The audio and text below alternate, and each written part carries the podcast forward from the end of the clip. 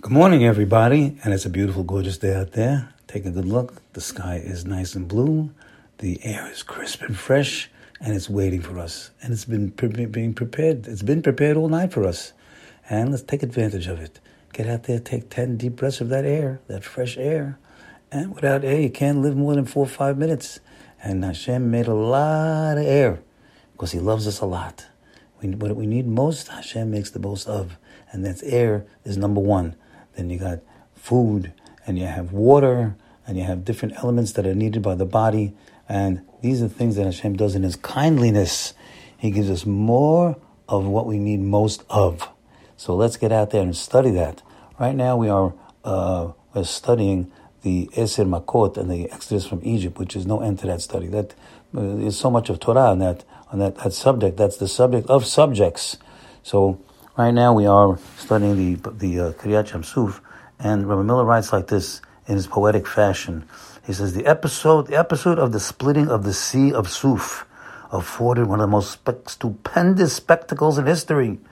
The mighty waters which Israel had feared more than they feared Paro, now parted and piled up to shield them like crystal walls on both sides of the uncovered sea bottom, and Israel protected by the walls of water against the darts and the javelins of Egypt, marched across the dry path.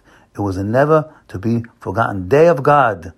All the nature, all of nature was in turmoil because its master was marching with his children. Get that picture, my friends? The master was marching with his children. That's us, that's you. The pillar of the pillar of cloud which preceded them now moved back to intervene between Israel and Egypt. At the end of the night, fire and cloud descended upon the pursuing army, which was now in the middle of the sea road, where, whereas Israel was already gained the opposite shore.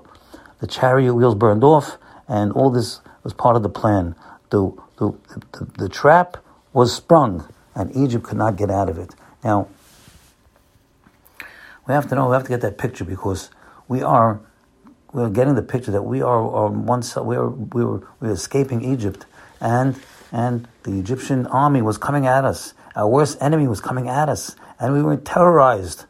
But on the other side of us was our another worst enemy. That was the sea, and that was certainly terrorizing us. We were going to drown in the sea. On, on the, our backs, we had the sea, and in our fronts, we had the Egyptian tormentors that were beating us for 210 years. So now, of course, we cried out to Hashem. But you know what Hashem did, and He does it frequently. Rabbi Miller says it's a it's a it's a it's a frequent um, um, maneuver, a frequent maneuver that Hashem does.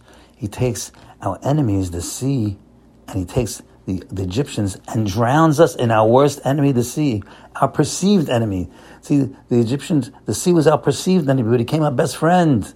Hashem can take what we may think is our worst enemy, our perceived enemy, and and and make him your best friend. And in this case, he took the enemy of the Egyptians and he drowned him in what we thought was our worst enemy, the sea.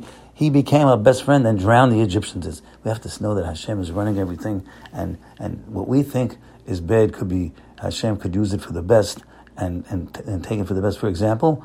Um, jo- uh, Joseph and his brothers. The brothers thought Joseph was their worst enemy. He, Joseph put him in, Yosef Tzaddik put him in jail. He was putting a lot of pressure on them, and, uh, and they wanted to kill him, the brothers.